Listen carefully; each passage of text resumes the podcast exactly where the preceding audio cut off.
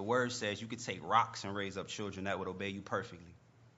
What you desire, Lord, is our whole hearts, not in part, not 99%, but our whole hearts.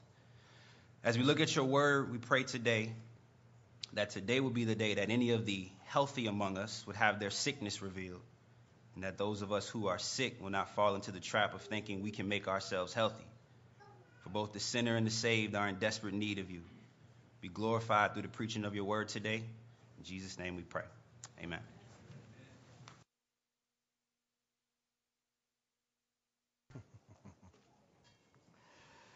Okay, now that Wes has preached the sermon, we'll just go ahead and go home. That's what you get for discussing the sermon with three of the men for an hour or so yesterday, and one of them is going to pray. I almost almost substituted you for Jimmy Gwynn.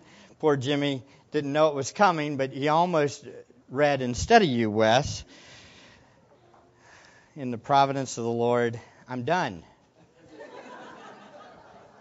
he just preached a sermon.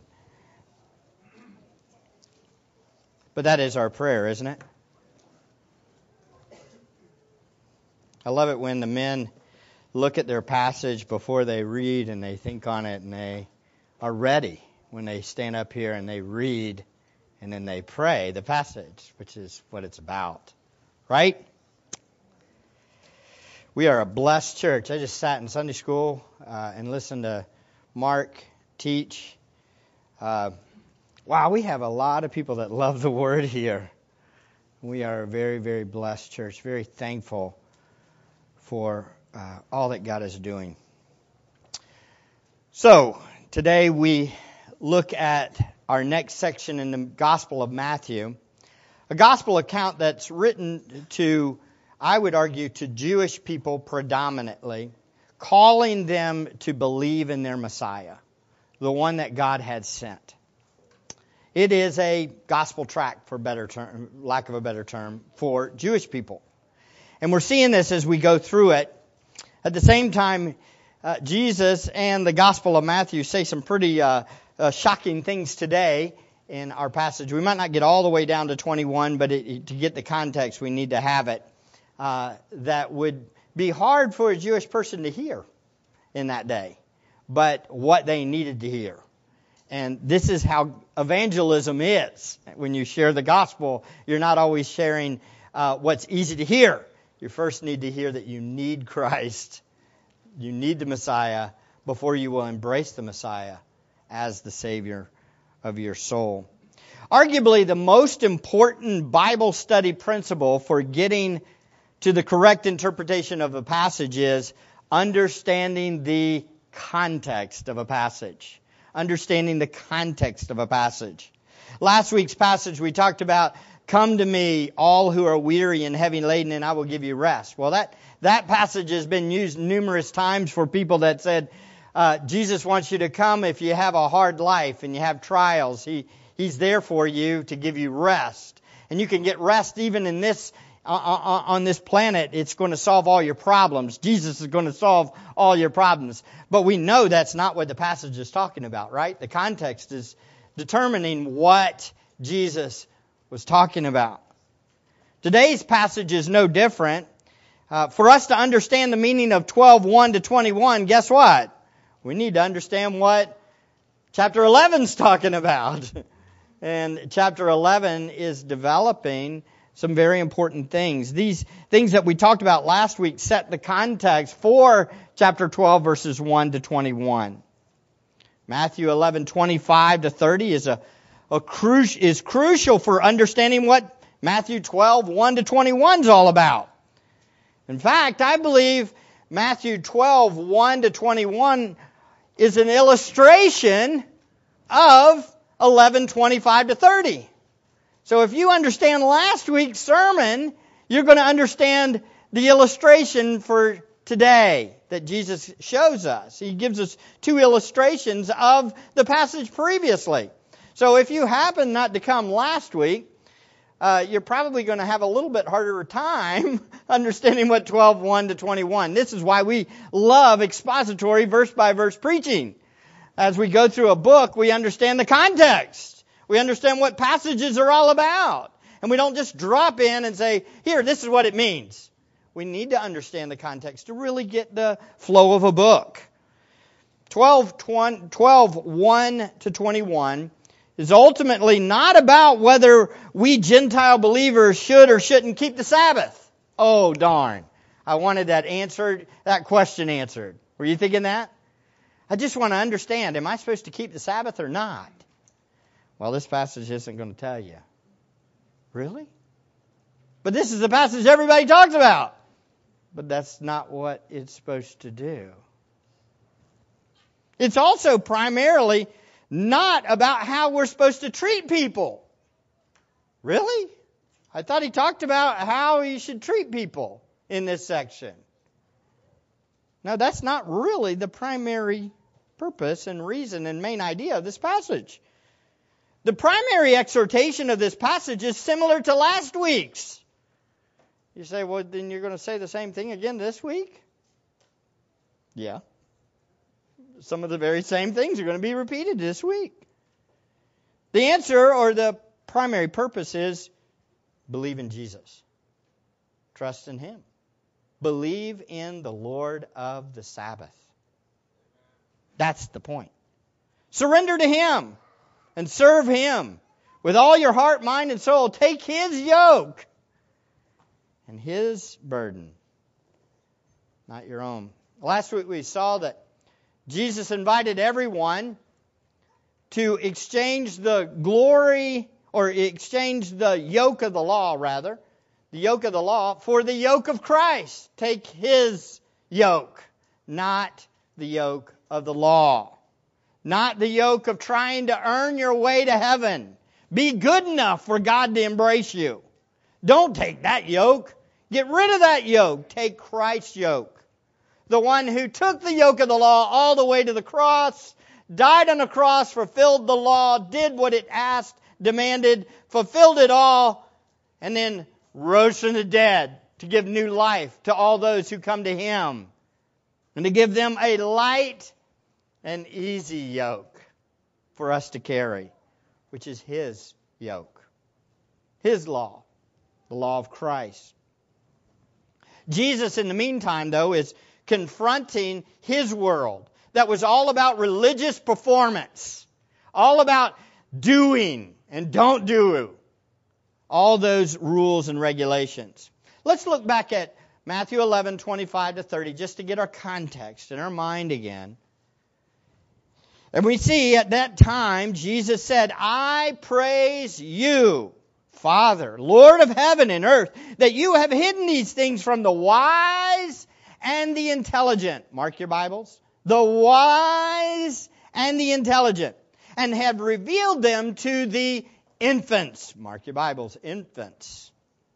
Yes, Father, for this way was well pleasing in your sight.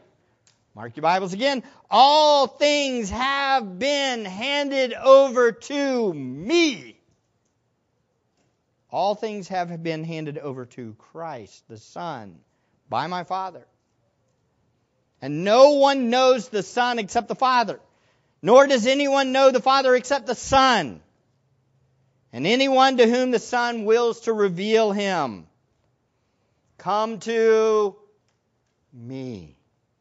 All you who are weary and heavy laden, and I will give you rest. Take my yoke upon you and learn from me. For I am gentle and humble in heart and you will find rest for your souls, for my yoke is easy and my burden is light. Emphasis is who? Christ. It's on Jesus. There's three primary characters that came to the forefront in our passage last week, and these three primary characters I want you to see. They're character groups. First, it's the wise and the intelligent. Then there's the innocent learners, also known as infants. And then finally, there's the sovereign. Who are the wise and the intelligent? It's those smart people. It's those intelligent people. It's the ones that knew the Hebrew scriptures the best. It was the ones that were had memorized, many of them had memorized the Torah. knew all about the law. We're experts. We're the smart people, the educated. Who are the infants? The infants are the disciples of Christ, the ones he had called. They were fishermen. They were just common people. A tax collector, a zealot, just normal, non religious, probably rough around the edges, common people, the infants. And then there was the sovereign, the Lord. The Father, the Son, the Holy Spirit, all revealed, but the Son being the primary person of the Trinity in view here. The Father had given all authority to the Son. The Son was the sovereign Lord that was on display in this passage. And he says, Come to me. It would be blasphemous for anybody to say that except for the Lord himself. Jesus says, Come to me. The main idea of our section last week was Jesus pulls back the curtain and shows the plan of God. How he was going to save some of the least likely people. And how he had come and his own people were going to reject him. But a remnant, a small remnant of common folk, the infants, would believe. God revealed his glory to the least likely through his sovereign rulership and the new relationship believers can have with Christ. The Lord's call of this section was to exchange the yoke of the law for the Savior's yoke and find rest for your soul. This means one finds salvation and deliverance by forsaking work salvation, trying to earn your way to God in some way for a saving relationship. They exchange it for a saving relationship with Christ, Jesus, as their Savior and Lord. So let me ask you a question. And don't answer out loud. This is something for you to think on. So, does this mean our lives will be easy here on earth if we are disciples of Christ? Well, no. A matter of fact, if you read that, you might say, well, my yoke is easy and my burden is light. Boy, it doesn't seem that way. Again, context, context, context. The greatest of these is context. That wasn't Jesus' primary point, was that your best life is now, believe in me. It's not what he was saying. But as we know and enjoy Christ on a daily basis, the trials of this world do become smaller, though, don't they? And he becomes bigger. When we don't walk in guilt and shame and over our sin, let me ask you a question, believer. Do the trials we face become easier to walk through? To a degree, they do. What do I mean by that? If you're walking in guilt and shame and you have the burden of the law hanging over your back and all you see is, I'm a sinner, I'm a sinner, when a trial comes along, it's even harder. Everything's harder. So, in some ways, by application, it does fit, doesn't it? What's the greatest burden that we have? Let's just answer that real quickly. Is it the difficulties in our life?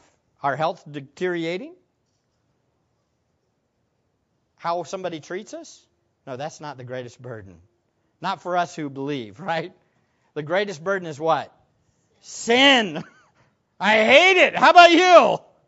I can't stand it. I just want it taken away. I don't like guilt or shame. How about you? You take that that away, and the life, your life, is so much better, isn't it? no matter really what comes at us, we have assurance of a future great hope in Christ. He is our hope, and glory's coming. And no matter really what happens to us here on earth, starts to get what? Smaller and smaller. But again, that wasn't his primary focus. His primary focus was on the law and getting rid of that guilt and shame that the law was producing. Now, when Jesus says, Come to me, all you who are weary and heavy laden, he's not saying, Come to me, everyone who has difficulties in the world, as I said. But because after all, he said previously, trials are coming and family members are going to hate you. And there's going to be a division. So he wouldn't contradict himself within just a couple chapters or with just a couple days, would he? No. Context, context, context. Greatest of these is context.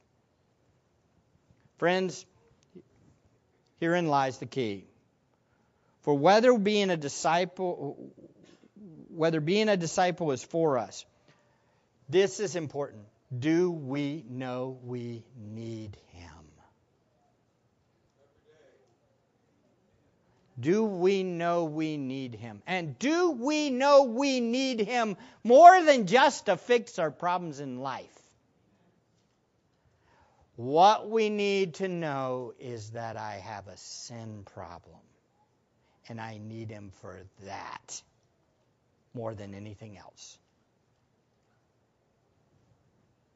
Even us who believe, we didn't walk perfectly this week, did we? We need him, don't we? If we think we are good, no matter what Jesus offers us, offers to us, if we think we're fine, what it, when He offers Himself to us, we're going to say, "Oh, that's cool, but I don't really need you." See, this is the problem. For the self-righteous person, the one who is thinking they're good, they don't want anything to do with Jesus. Why? Because he's only there for those that need him. And so, in some strange way, God in his providence sets it up so that self righteous don't want him. But the humble, broken want him and need him. And he did that with his own people. He called his own people. He comes in, and everybody that thinks they're good, they do what? They reject him. But every, everybody that had a need, any kind of need, and were broken and humble and say, I can't do this, he was there for them. That's how God is. And that goes to every part of our life. Do you understand? Every part of your life. If you think you've got it figured out, then you're not going to need the sovereign. And if you don't need the sovereign, then what? You're going to be self righteous. Instead of saying, I need Christ, you're going to say, I got this figured out. I can do it. So if you came here today trying to fix yourself or better yourself or make yourself something, you're for the wrong reason and you're probably not going to be attracted to this message. But Jesus says, Come to me, all you who are weary and heavy laden and need me. So, what is our greatest need? You know it. It is sin. We need our sin forgiven. We need atonement for sin, don't we? We need the yoke taken from our backs. Your answer to the question, to that question, will determine whether or not you like this message or not. If you don't think you need him, you won't like this one. Today we see Jesus engages people that didn't need him. A lot of people that didn't need him. And there were some, a remnant, that did need him. And he took care of them. The two scenes that we see in chapter 12, they illustrate the past section, as mentioned. We are going to see three, those three primary characters. They'll just weave right back down and through, all the way through both illustrations. Notice the wise and intelligent, the innocent learners, and the sovereign. Let's look at the first illuminating circumstances. Verse 1 of chapter 12. At that time, Jesus went through the grain fields on the Sabbath, and his disciples, who are they? The infants, the learners, the innocent learners. The disciples became hungry and began to pick the heads of grain and eat it. Hmm, almost like they were what? Provided for. Weren't they? In God's providence, they were in the grain field. We don't know the occasion, but they were provided for. But when the Pharisees, who are they? The wise and the intelligent, saw this, they said to him, Look, your disciples do what is not lawful to do on a Sabbath. But he said to them, the sovereign, have you read what David did when he became hungry? He and his companions? How he entered the house of God and they ate the consecrated bread, which was not lawful for him to eat, nor for those with him, but for the priests alone. Question. Or, have you not read in the law that on the Sabbath the priests in the temple break the Sabbath and are innocent? But I say to you, ah, authoritative speaking here, right? I say to you that something greater than the temple is here. But if you had known what this means, I desire compassion and not sacrifice, you would not have condemned the innocent. There they are, the innocent, the infants. For the Son of Man is Lord of the Sabbath. Son of Man. So let's trace these primary characters through the scene. First, you have the wise and the intelligent. The wise and the intelligent. Again, remember, I'm using Jesus' own phrase, description of those religious elites. He called them what? Wise and intelligent. In his praise to the Father, he says, what? You've hid it from the wise and the intelligent. He called the Pharisees wise and intelligent. The Pharisees in this section are a perfect illustration of the previous passage. A perfect illustration. It says, But when the Pharisees saw this, they said, Look, your disciples do what is not lawful to do on a Sabbath. What are they doing? They are showing their what? It's kind of a catch question. Their wisdom and intelligence, which was what? Ignorance their ignorance. Who were the wise and intelligent? When Jesus said that back in the prayer, was he saying it was because it was true or was he saying it because it was sarcasm? It was sarcasm.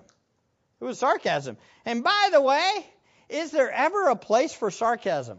Ooh. Yes, there is. Be careful. Don't answer no, because guess what? He uses it on them. You know what he does? He says, Did you read? Oh, you know what that is? That's a smack across the face for the wise and the intelligent.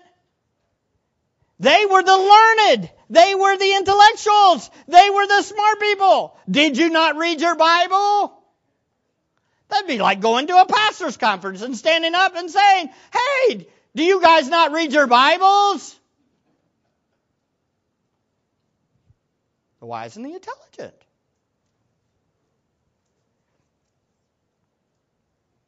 They had turned the Sabbath into a great burden for the people. They were actually ignorant. Listen to some of the irrational burdens the Pharisees had added to the law. The Sabbath was given by God to help the people rest and to focus their attention on the Lord. But the religious elites had turned it into a heavy burden. Twice in Jewish history, did you know that the Jewish people failed to defend themselves against advancing armies? Because on the Sabbath, the enemy attacked them on the Sabbath, and they said, We can't pick up our guns to fight. Whew, that's how to win. Wipe them out. That's what happened twice. They didn't learn the first time. Did it again. MacArthur's commentary on the Sabbath regulations was thorough and it's excellent. I'm just going to quote some of what he says because it's excellent. He revealed the Talmud has the Talmud has it's a, it basically like a commentary on the law, telling what you can and can't do, telling exactly the rules and regulations. Really, it's a legalistic document on how to be good enough for God to find favor in you and for you to elevate yourself over others. The Talmud has 24 chapters on regulation, or has 24 chapters just on the Sabbath. 24 chapters. 24 chapters telling you how to do this. The rules included, y'all are going to love some of these. Everything from how many steps a person can take from their house on the Sabbath to not to also not picking up anything more than the weight of a dried fig. If you pick up more than the weight of a dried fig on the Sabbath, you're breaking it.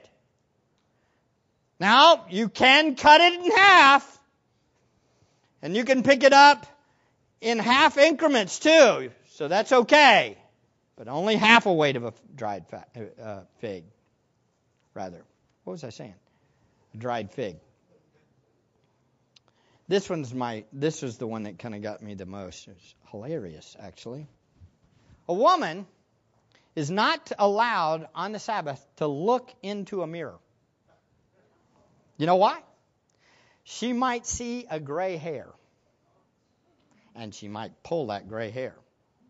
And that's work on the Sabbath.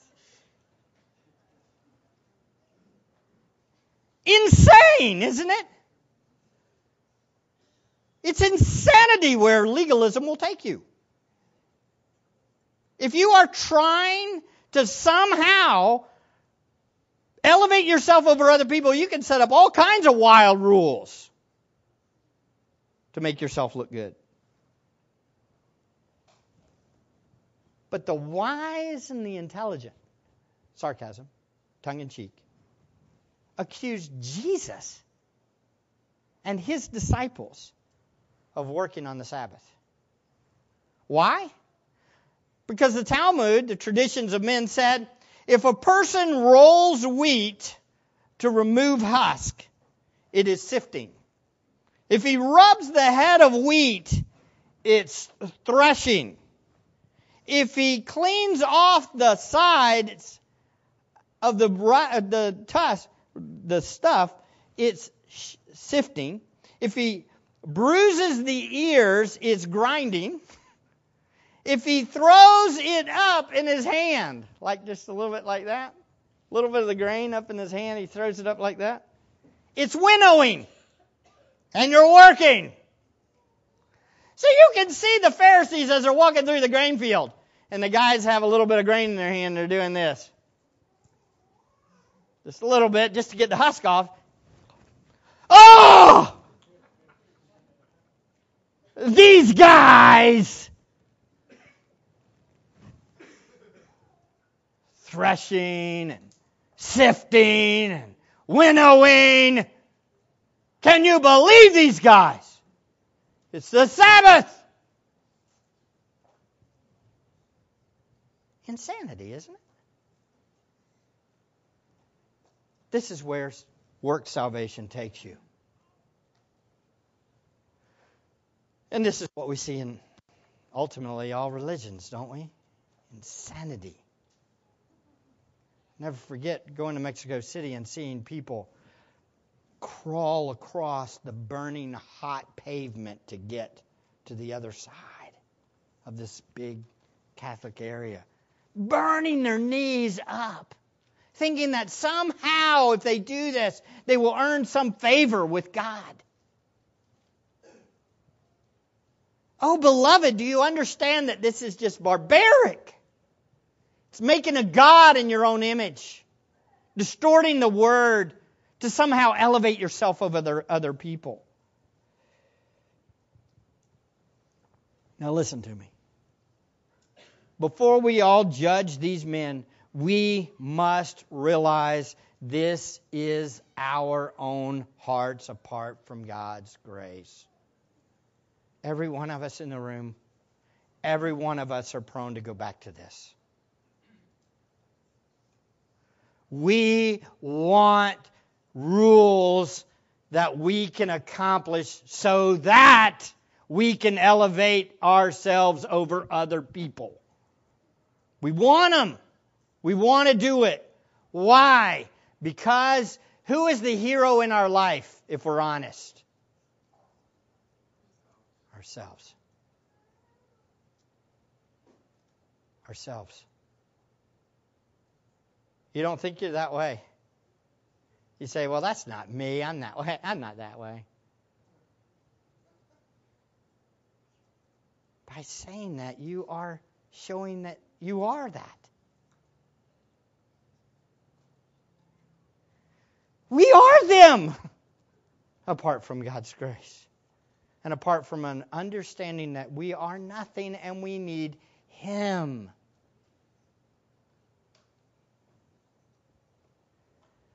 Is the answer antinomianism, no law? No.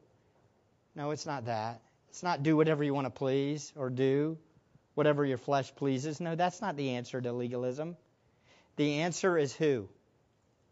Jesus Christ. Take my yoke, is what Jesus says. But notice how this self righteous expression, righteousness expresses itself in the scene. Look who they rebuke. they rebuke the Lord Himself, the one that had given them the law, the one who had made them. The Creator Himself was in flesh right in front of them, and what do they do? They rebuke Him. It's stunning, isn't it? This is what self righteousness does. This is what pride does. It blinds us. We can't even see it. We judge everything and everyone, and before we know it, we're even judging who? God. Oh, hear me, dear ones. Have you ever found yourself condemning God? Judging God? Questioning God about why He does what He does and why He doesn't do it the way you think He should do it? Is it possible that rooted in that is your self righteousness?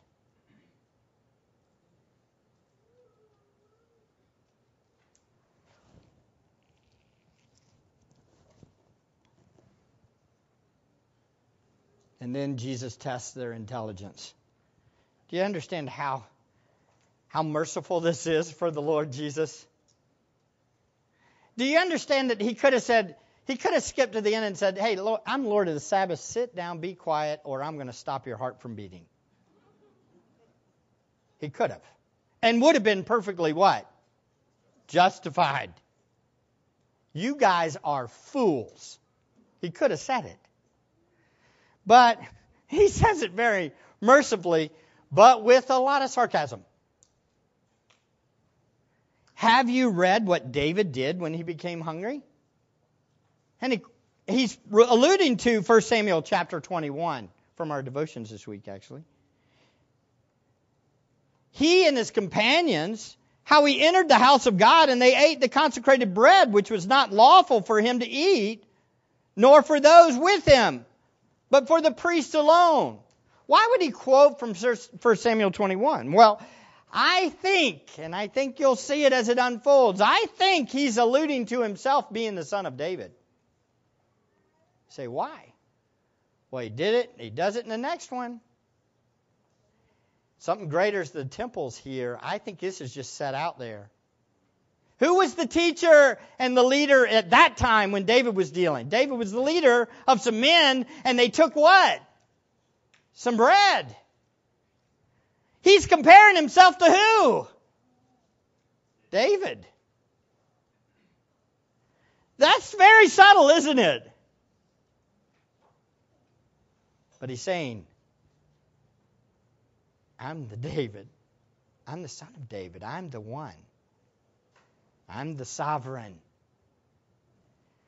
But he's, he's questioning them, or he's sarcastically calling to question their intellect and their understanding of the scriptures. The events here explain how David and his men got were given bread normally reserved for the priests because they were extremely hungry and in need. God had not condemned David for that action. Because the law was not given to hurt man, but to what? Help man. If a law needed to be abrogated in order to help a follower, it was permissible by the Lord, especially if the king, who, eh, though he was not set up as the king by the people, he had already been told that he was the king by that point, wasn't he? In 1 Samuel 21. But these scholars that Jesus was talking to were really clueless of the purpose and interpretation of the law. Why? Why couldn't they understand the Bible? Why couldn't they understand what it was saying? Answer self righteousness and pride. Self righteousness and pride will blind you to the truth. You will read the scriptures and not even get the main point. You will make this passage all about keeping or not keeping the Sabbath when that's not even the main point. It's amazing how many people use these passages to say or not say whether or not we should keep the Sabbath. But that is the, that goes away from the very point of the passage. The very point of the passage is what? Jesus Christ is the one. He's the Lord of the Sabbath. And whatever he says, what? Goes. And I need to follow him and obey him and serve him and believe in him. But Jesus continued his stern rebuke. Notice he says, Or have you not read in the law that on the Sabbath the priests in the temple break the Sabbath and are innocent? But I say to you that something greater than the temple is here. Jesus here is pointing to the roles of the priest on the Sabbath in the temple. The priests, in many ways, worked even harder than the Sabbath, on the Sabbath rather, in the temple than normal days. Do you understand, beloved? God set things up right for these people to help them, not to hurt them. You know, when people say, man, I hear it regularly, hey, we shouldn't be working on the Sabbath, I'm like, first of all, Sabbath is probably Saturday. Second, if Sabbath has changed over to Sunday, I'm doomed. because, let me explain something to you. I know y'all say pastor only works one day a week and it's the Sabbath. Some of you, not all of you. That's not true, by the way. But, I'm just being honest, this is the hardest day of the work for me today. Is it burdensome? No. It's light. It's easy. What's my favorite day of the week? Sunday the Lord's Day. Why? Because I walk in the rest of the Lord all day long. I enjoy Him. I exalt Him. I preach Him. I proclaim Him. I counsel Him. I do these things, and that's a great day. And then Monday, I get to do it again on the day that I rest. Because I preach it to my kids, and I clean, and I work, and I do all those little things that don't get done during the week. Uh oh, you're breaking the Sabbath. Not the point anyway, is it? It's about Jesus. It's about Christ. It's about knowing Him, taking His yoke, trusting Him. I need Him. You need Him. We all need Him. And Jesus then rebukes them with, But if you had known what this means, I desire compassion and not a sacrifice, you would not have condemned the innocent. And what's he say about the innocent? It's the disciples. They're right there. The disciples are right there. So, so what's he doing here? Jesus is using the Word of God to bring the final un- in- indictment on the Pharisees. By the way, what we're going to see is a major shift. Because after this indictment, what happens? The Pharisees come up with a new one. A new accusation. And it's the accusation that ends all accusations. And you know what it is? He casts out demons by Beelzebul. He casts out demons by Satan. What do they accuse him of? using the power of Satan when it's the Spirit of God that's working in him. They blaspheme the Holy Spirit. We're going to see that in the next weeks. He confronts their self righteousness and he does it with the Word. Just a, just a side note, beloved, listen to me closely. If you're reading the Bible, you know what it's going to do to you? If it's doing what it's supposed to do in you and you're humble to it, it should crush you all the time. It should. All the time when we're reading the Bible, do we come out? If, if you read through the Old Testament, many of you are reading through the Old Testament with us, and you're reading through the Old Testament, and you're reading about David, and you're reading about Saul, and you're reading about all the judges, and you're reading about all these people. Do you walk away and you go, oh man, I'm so thankful I'm not like them? If you're reading that, you're missing it.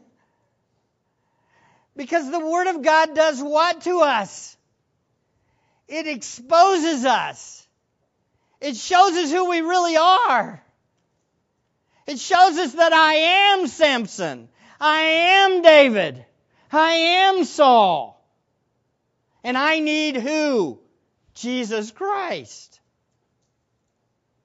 That's what the Bible does.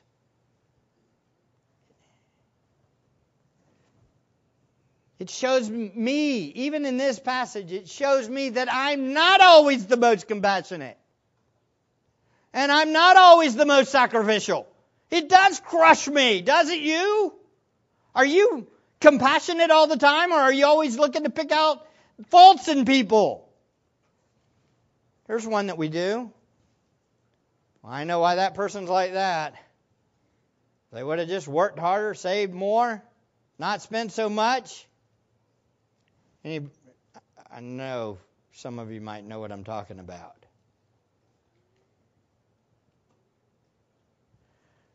Do you see people in jams and say, I know why they're there?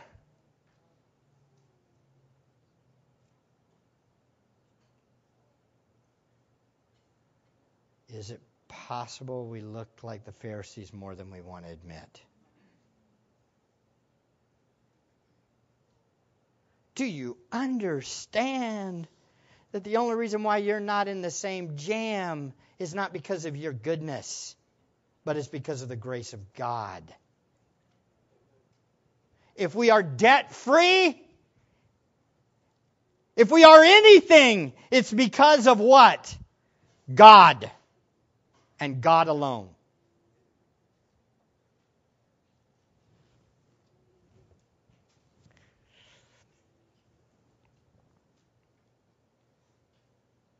Our hope is not in ourselves. Our hope is in Christ Jesus the Lord. The innocent learners were those disciples that just kind of were hanging out, were following along. Were they perfectly innocent? Oh, no, they weren't. Were they innocent in that one event? Oh, yeah, they were. But ultimately, they were doing what? Following Jesus.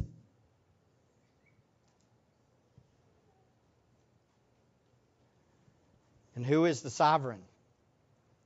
He's the teacher. He's the one that knows the law. He's the one that interprets the law perfectly. He's the one that applies the law perfectly.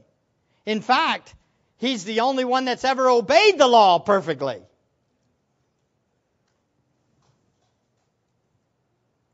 And he had complete, all out authority over the law and the Sabbath. He was Lord of the Sabbath. He was sovereign over the Sabbath. You know, it's, it's, it's amazing. when we think about the Sabbath for just a second, just think it's one of the Ten Commandments, right?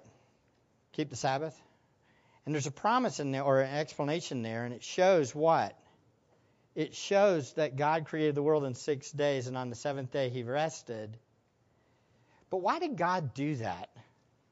Why did God do that? Well, ultimately, God did that to set up the seven day thing so that people would what? Rest on the seventh day. Did God rest on the seventh day? Okay, yes and no. Yes, he rested from what? Creating. But sure a good thing he didn't stop. Because the creation would have what? It would have been gone.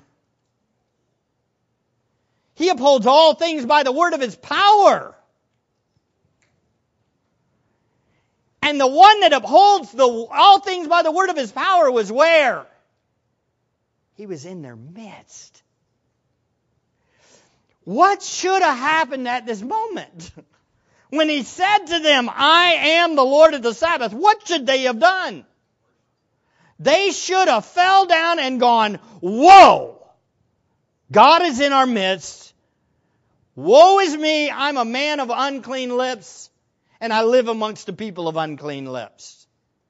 They should have said what Isaiah said. Because after all, he was what? The glory of God revealed in the person of man, of Christ Jesus. Instead, they're right there at the next scene accusing him because he heals a person with a withered hand on the Sabbath. You ask me, how powerful is self righteousness? You ask me, how corruptive is the sin nature? And I say, look at this passage. This passage screams humanity is self righteous. And humanity can't even see God when He's in their midst, doing miracles in front of them. This should, listen closely, should give everybody in here a healthy fear. Everybody in here should say, I need Jesus.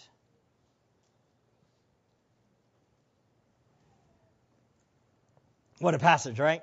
We got through half of it. We'll do it next week. Next half. Because we get to take the Lord's Supper right now. Let's do it. Okay? Because why do we take the Lord's Supper? To remember Him, what He did, how great He is, how kind He is, that He would send His Son into the world, that the Son would live the perfect life, die on a cross, rise from the dead, so that we could have eternal life. And today we're going to preach the gospel to ourselves. Right now. We're going to remember Christ, what He did for us right now. Don't take this lightly. Who needs to take the Lord's Supper? Question. Everybody. Because everybody needs to remember what Christ did for you. Right? Now, if you haven't trusted in Christ, if you haven't repented and to- uh, of your sins and believed in Him, don't take the Lord's Supper right now. That's for the believer. It's for the one that's committed to Him. If you have, Let's take it together and rejoice in Him. Take some time right now and pray at your seat as the deacons come up to help us pass this out. Please.